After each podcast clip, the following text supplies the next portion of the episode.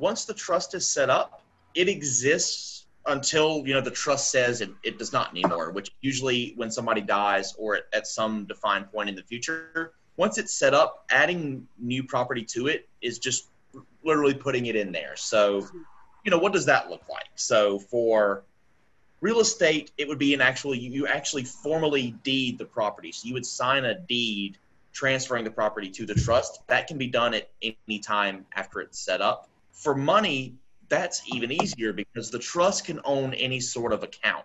So you can have a simple checking account in the name of the trust or a, you know, maybe a, a, a non-qualified investment account for, for, for your investments. Once that's established, adding new money is just as easy as putting money in that account. And then it's in the hmm. trust.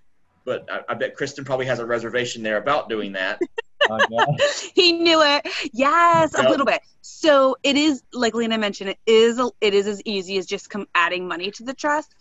Um, horror story. So you know the horror stories always stick with you. So um, about three years ago, I had a client come back, somebody we worked with about six years ago, um, did a trust for their parents, for the dad, got through the five year look back and or we thought and dad needed nursing home care well in the meantime um, they thought that it was okay just to add more assets to the trust and it was a substantial amount that they added well, we went to start the Medicaid process because dad's now in a nursing home, and we found all these, and they were like, oh, we thought that was completely fine, which they weren't doing it to be defiant. It was just complete ignorance. They thought it, they were doing a good job. Well, it created a lot of issues. And so it was more fees because it was more work, it was more complication it ended up okay. We figured it out. Um, it might not have been the exact outcome we had expected, or they had expected, I should say, but um, we figured it out as we always do. So one of the things um, I always say is we set these trusts up, we fund them, and if someone, you know, we get people say, well,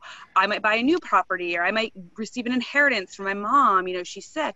Um, should I add it to the trust? We say, call us, call us because if you're 60, you're perfectly healthy, I'm probably going to say tuck it into there. But if you're 85 and having some health issues, I'm probably going to say, well, let's reevaluate this and really see what the best option is. It's easy to do, but of course, with any gifting, it should be, you know, any any gifting should be done in as part of a larger plan, and that's mm-hmm.